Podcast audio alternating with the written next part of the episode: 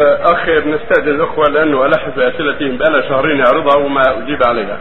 هل الخلع طلاق بحيث إذا خالع الرجل زوجته قد سبق له أن طلقها طلقتين قبل الخلع فهل الخلع يعتبر الطلقة الثالثة أم أنه يجوز أن يراجعها إذا رضيت؟